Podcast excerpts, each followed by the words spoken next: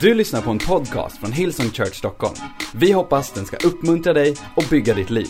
För att få mer information om Hillsong och allt som händer i kyrkan, gå in på www.hillsong.se. Amen, amen, amen, amen. All right, varsågod och sitt här inne på vårt mikromöte. Och jag är, så, jag är så tacksam att få predika för människor igen. Jag har predikat för en kamera så länge. Jag vet att jag har predikat för människor, att ni finns på andra sidan. Men att se lite människor här inne är ju ett mirakel. Fantastiskt. Robin Tingel, han har varit här nu. Du har varit på gudstjänst här nu i tre veckor. Känns det bra? Känns bra? Fantastiskt. Jag ser att Petrus har koll på det. Han har satt sig bakom det där. Mycket, mycket bra. Hej, vi ska öppna vår bibel. Vi ska hoppa in i dagens predikan. Uh, uh, det är ju fotbolls-EM, men uh, church är ju bättre än fotbolls-EM, eller hur? Man kan säga att kyrkan är lite som Brasiliens anfall i fotboll. Det är liksom det bästa av det bästa. All right, jag ska tala om över temat den enes, den enes ursäkt är den andras orsak. Snart 46 år i livet så har jag upptäckt så många gånger att samma sak kan bli två olika vägval för två olika människor. Det som den ena väljer som en ursäkt för att ge upp, för att bli bitter, för att säga att det inte går, för att säga att jag inte är med längre. Samma sak kan vara en orsak för en annan människa att kasta sig på Gud, att tro på Gud, att hålla fast vid vad Gud säger, att se det som ett opportunity för Gud och visa sin makt. Du vet, eh, på engelska så pratar man om starting faith. Att ha starting faith. Men nu står starting faith är bra. Men vet du vad som är ännu bättre? Det är finishing faith. Att ha en tro som bär hela vägen in i målet. Vi ska tala lite grann om det. Eh, mitt favoritbibelställe i hela Bibeln. Jag läser min dagliga bibelläsning på engelska. Jag har gjort det ända sedan jag började läsa Bibeln varje dag. Uh, och uh, mitt favoritbibelställe är från Markus 11, vers 22. Det är en kort vers, den är så kort så till och med jag har kunnat memorera den. Den är fyra ord, okej? Okay? Fyra ord. Hade jag inte varit så gammal som jag så hade jag tatuerat in den. Men om du funderar på det så är det ett bra bibelställe att välja. Det är inte säkert man kommer till himlen med tatueringar, men du kan chansa. Markus uh, 11, 22. Engelska översättningen så står det så här, fyra ord. Have faith in God. Have faith in God. Och här är grejen. Jag vet att när jag säger det, have faith in God, så är det så otroligt enkelt att låta vår rationalitet säga ja, ja, ja. Så enkelt är det inte. Jag fattar väl också att livet inte går att förenkla ner till det. Men jag förstår att livet går att förankra i det. Att livet går att förankra i att oavsett vad som händer. På svenska så står det i den svenska översättningen, du måste tro på Gud. Det är ju knappt positivt. Ska jag predika om, du måste tro på Gud. Sorry om du är från Småland eller vart, vart det var ifrån. Eller ska jag predika om, have faith in God. Det finns ett bibelställe innan du tänker att jag är helt uppumpad och inte fattar vad som pågår i ditt eller någon annans liv. Lyssna här från andra Korinthierbrevet. Vet du vad jag älskar med Paulus? Trons apostel. Skriver två tredjedelar av Nya Testamentet. Grundar kyrkor, leder människor, skapar förändring, skapar skiften och skeenden vart han än är. Han är liksom kanske en av de viktigaste personerna i hela Nya Testamentet efter Jesus. Och han skriver, den här trons apostel, han skriver i andra Korintierbrevet kapitel 4 i sitt eh, brev till kyrkan i Korint, vers 7, så skriver han så här.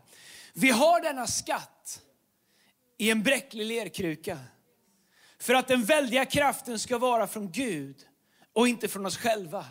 Jag ska fortsätta läsa alldeles strax, men jag, jag älskar att Paulus sätter upp det så. Paulus han säger, vi har den här väldiga skatten. Vilken skatt pratar han om? Han pratar om frälsningen. Han pratar om anden. Han pratar om namnet Jesus. Han pratar om den troendes auktoritet. Han pratar om det nya livet i Kristus. Rättfärdigheten. Han pratar om att vi är mer än övervinnare. Han säger, vi har den här skatten. Men vi har den i en bräcklig lerkruka. Han säger, vi har det här från Gud, det här starka, det här mäktiga. Men det bor i oss. En bräcklig lerkruka. Du förstår att ha tro på Gud. Det handlar inte om hur jag är. Det handlar inte om vad jag förstår eller hur bra mitt liv är. Det handlar om skatten som Gud har lagt i våra liv. Och så ofta när jag tittar på mitt eget liv så, och läser Bibeln och ser Guds löften och har visioner och har drömmar så har jag en stor Gud och så börjar jag titta på mig själv när det ska genomföras eller när jag hamnar i situationer och så tänker jag, jag har den här skatten. Gud, hur kan du, hur kan du lägga den här skatten? Gud, hur kunde du välja oss människor, bräckliga, ofullkomliga, vi som faller, vi som snubblar, vi som misslyckas. Ändå har Gud valt att lägga den här skatten i sådana som dig och mig, i bräckliga lerkärl. Varför? Jo, Paulus säger för att den väldiga kraften ska vara från Gud och inte från oss själva. Så när jag säger have faith in God så handlar det inte om din förmåga att pumpa upp dig själv, utan om den här väldiga kraften, den här skatten som bor i oss, även om vi känner oss som ett bräckligt lerkärl. Så går han vidare, trons stora apostel Paulus, och beskriver. Han säger i vers 8, vi var hårt pressade från alla håll, men inte krossade. Vi var rådvilla, men inte desperata. Vi var förföljda, men inte övergivna. Slagna till marken, men inte utplånade. Vi bär alltid Jesu död i vår kropp, för att också Jesu liv ska bli synligt i vår kropp. För Jesus skull riskerar vi gång på gång våra liv. För att hans liv ska bli synligt i vår dödliga kropp. Och så lyssna här vers 12. Alltså verkar döden i oss, men livet i er. Det är som att Paulus han säger att det här uppdraget som vi har, det här missionet som vi är. Det var någon som frågade mig, varför har ni alla de här mikromötena? Hur många är det egentligen? Och hur får, går det ens att få team till? Det var bökigt. Vi, jag pratade med någon, de sa, vi kommer bara vänta till pandemin är över och, och så får vi se hur vi ska ha gudstjänst. Men du förstår, vårt uppdrag vi kan inte gömma oss, jag kan inte gömma mig bakom den kallelse som Gud har gett mig och den kallelse som du har gett dig, bakom att jag är ett bräckligt lerkärl. Paulus han säger, vi blir slagna till marken, men vi gav inte upp. Vi var desperata, men vi var inte övergivna. Inte en gång. Inte en gång försöker han ge sken av att han var stark, att han alltid var liksom över, att han visslade varje dag. Han säger, det här var tufft. Och så säger han, vi bär döden i våra kroppar så att ni ska få liv tro. Du förstår, när du följer Jesus så kommer du ha ett fantastiskt liv. Men det kommer också vara ett liv fullt av utmaning. Fullt av prövningar. Den som predikar för och säger följ Jesus så kommer du aldrig ha en utmaning. Lyssna inte på den mer, för det är inte sant. Så är inte livet. Livet, vi lever i en bräcklig värld. Vi lever som brustna kärl som brustna lerkrukor i en trasig värld. Vi möter av det, vi känner av det. Men vet du vad? Om du glömmer att du har en skatt på insidan, då kommer du aldrig övervinna. Det är inte det bräckliga kärlet som övervinner. Det är skatten, Kristus, anden, namnet som övervinner. Därför så när vi möter motgångar och utmaningar så kan vi antingen se det som en ursäkt för att ge upp. Eller en orsak för att låta Gud få visa sin makt i våra liv. Det finns två personer i Bibeln det finns massa personer i Bibeln. Robin sa ja, han trodde det fanns, han trodde det fanns två. Ah, jag gillar det, du säger amen till allt. Ah, jag skojar, jag gillar Robin, han har jobbat åt mig. Men det gör han inte längre, det kanske inte var så kul. Hej, he's a coming gun. Mose, han påpekar för Gud, när Gud kommer till honom i en brinnande buske, Förstår Mose, älskar storyn om Mose. Om du inte vet vem Mose är så kanske du har sett Prinsen av Egypten. Uh, vi är tacksamma när Disney utbildar människor i kristen tro. Men du förstår Mose, han kommer flytande, de hittar honom i vassen, han blir adopterad in i det egyptiska hovet. Han blir uppfostrad som en prins. Han är israelit men han, är, han lever som en egyptisk prins i det egyptiska hovet. Israels folk, kanske en miljon, är fast som slavar. Och i Egypten eh, drev de stenhårt till att bygga alla pyramider som byggdes och allting de skulle bygga. En dag är Mose ute och går och han ser en egyptisk slavdrivare som misshandlar och piskar en israelisk arbetare som går på knäna av hunger, som gör sitt bästa. Och, och det är någonting som brinner, in, brinner till i Mose.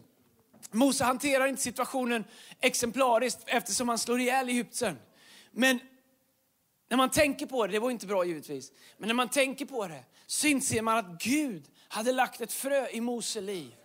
Men det som händer är att Mose gör fel. Och Mose använder eh, den passion han hade som blev fel, han använder det som en ursäkt för att gömma sig 40 år i öknen. Han byter namn, han gömmer sig, han drar sig undan. Han är i ett annat land, han är långt borta från där han var positionerad för att vara. Ett misstag får bli en ursäkt för honom och ta sig själv helt ur Guds plan. Och när Gud kommer till honom i en brinnande buske. Lyssna här, om du vill ha ett gott råd. Om du någonsin står inför en brinnande buske som inte brinner upp och som dessutom pratar till dig, så är chansen stor att det är Gud. Det är en stor chans att det aldrig kommer ske dig. Men det är exakt vad som sker Mose. Jag menar, hur, många, hur mycket mer tecken behöver du? Hur många mer liksom signs? Show me a sign God. Du vet när du står framför en buske som brinner.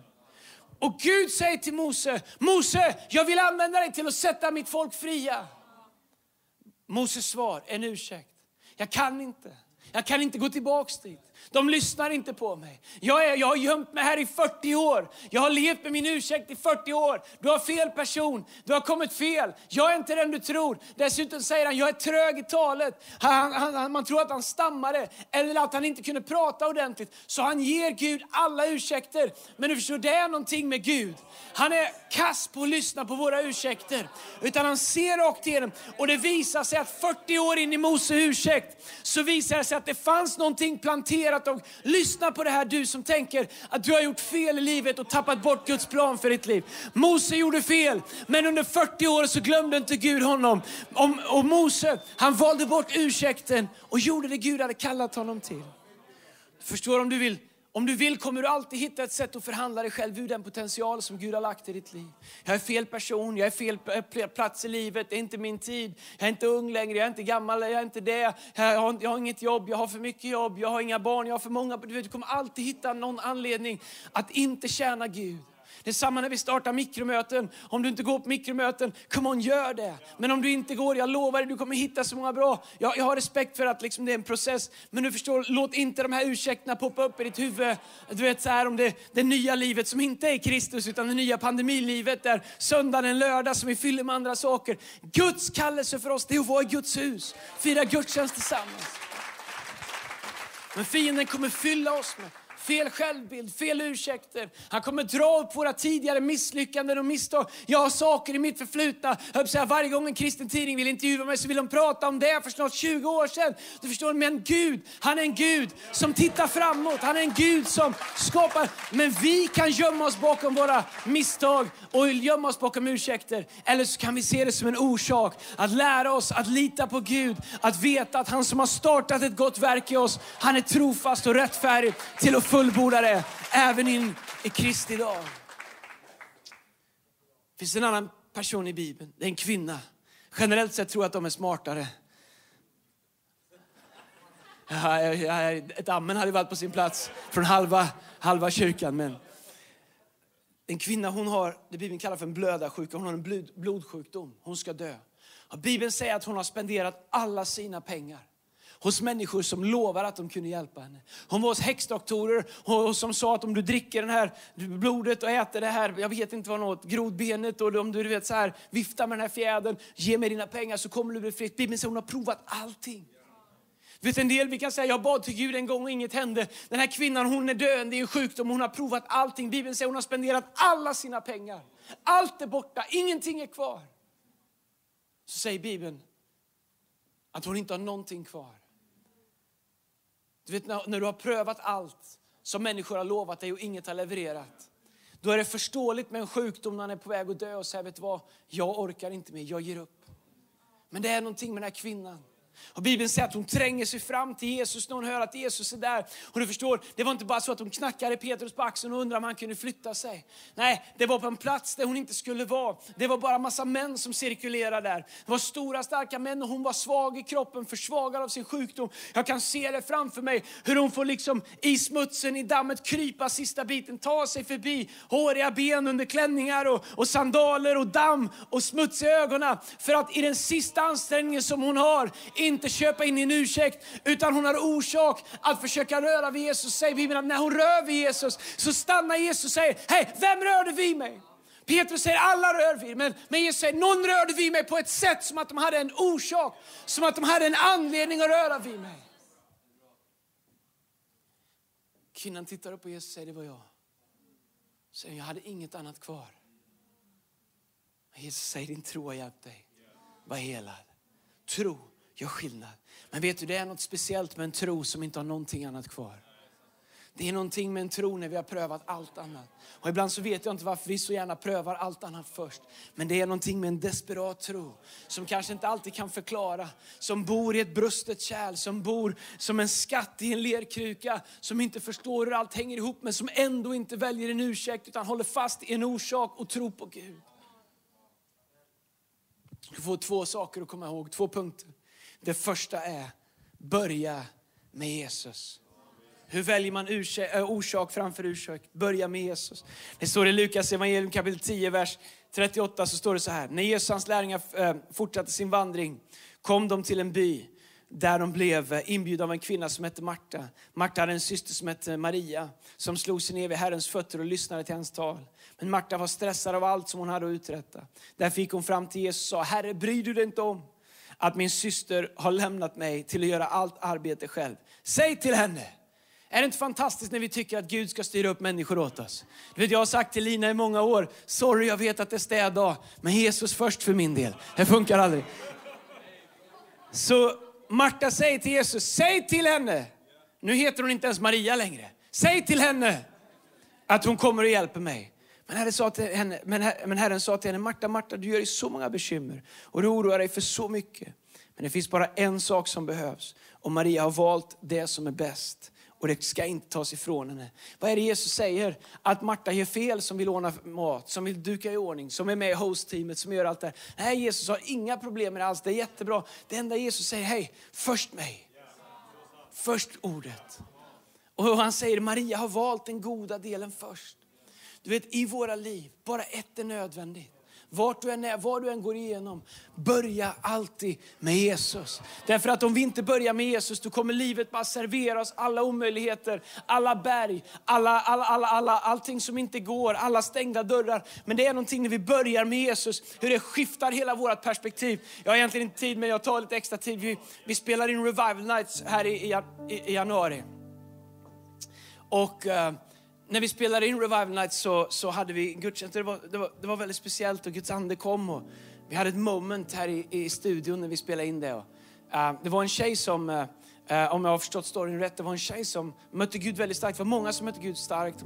Människor böjde knä och efter jag hade stängt av kameran så var Guds ande här. Och, och, och, och någon sa till mig efter att den där tjejen som mötte Gud, det var hennes första gång på en gudstjänst.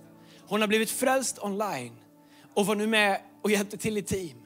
Men hon har blivit frälst under pandemin så hon har aldrig varit på en gudstjänst. Första gången hon är i ett rum för att tjäna så börjar Gud med att möta henne och låta sin ande möta henne. Och det är så typiskt Gud. Att alltid visa oss att även när vi vill tjäna honom, vikten av att börja med Jesus. Men jag har också upptäckt i mitt liv att om jag börjar med Jesus då kommer jag alltid vilja tjäna honom. Så ofta problemet när vi inte vill tjäna Gud är att vi inte har börjat med Jesus. När Jesus är först så hittar allt annat sin plats i våra liv.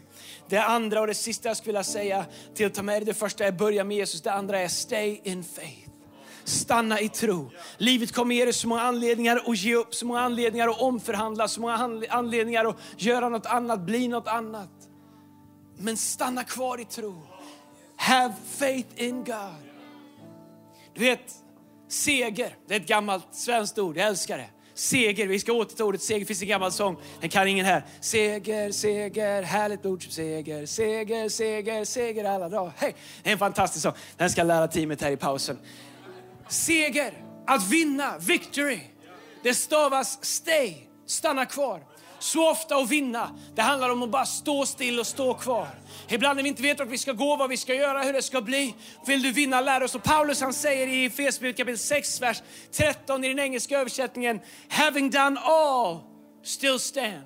Han pratar om att ta på sig den andliga vapenröstningen, frälsningens hjälm, rättfärdighetens pansar, sanningens bälte, villighetens skor, trons sköld och andens svärd. Och så säger han, having done all, still stand.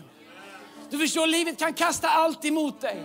Having done all, still stand. Och när du känner att nu kan inte ta ett steg till, it's fine, just stand. Stå bara fast i vad Gud har sagt, stå fast i hans ord, stå fast i hans löfte. Stay in faith ska avsluta med det. Paulus han, han, han, ska, han summerar sitt liv ganska, lite grann. Han gör det portionsvis, men i andra Timoteusbrevet kapitel 4, vers 7 så skriver han till en av sina andliga arvtagare Timoteus som är en ung ledare, ung pastor. Och han skriver så här. Jag har kämpat min kamp väl. Vet du hur mycket jag älskar den frasen? Jag har kämpat min kamp. Han säger inte, jag har seglat på den här vågen som plockade upp mig och sen bara tagit hand om mig. Han säger inte, jag har rullat i nedförsbacke. Han säger inte, det var, det var liksom sol hela vägen. Jag var på i Göteborg förra veckan och det är första gången som jag inte har slått på vindrutetorkaren när jag åker genom Borås. Men du vet, så Paulus han säger inte att det var så, han säger, jag har kämpat min kamp. Han säger det var kamp, men jag har kämpat den. Du förstår, ett liv med Gud är inte alltid fritt från kamp. Men Paulus säger, jag har kämpat min kamp väl. Jag vann. Skatten höll. Jag har sprungit klart mitt lopp. Och jag har bevarat tron. Paulus säger, jag höll fast. Jag stod kvar. Jag har kämpat och jag har bevarat. Vet att det är inte farligt att gå igenom en säsong i livet där man får stå fast, där man får kämpa och där man får bevara. Så säger han, nu väntar mig rättfärdighetens segerkrans. Som Herren den rättvise domaren ska ge mig på den dagen. Och inte bara mig, utan alla som längtar att han ska komma tillbaks. Min vän, en dag så ska vi stå inför Gud.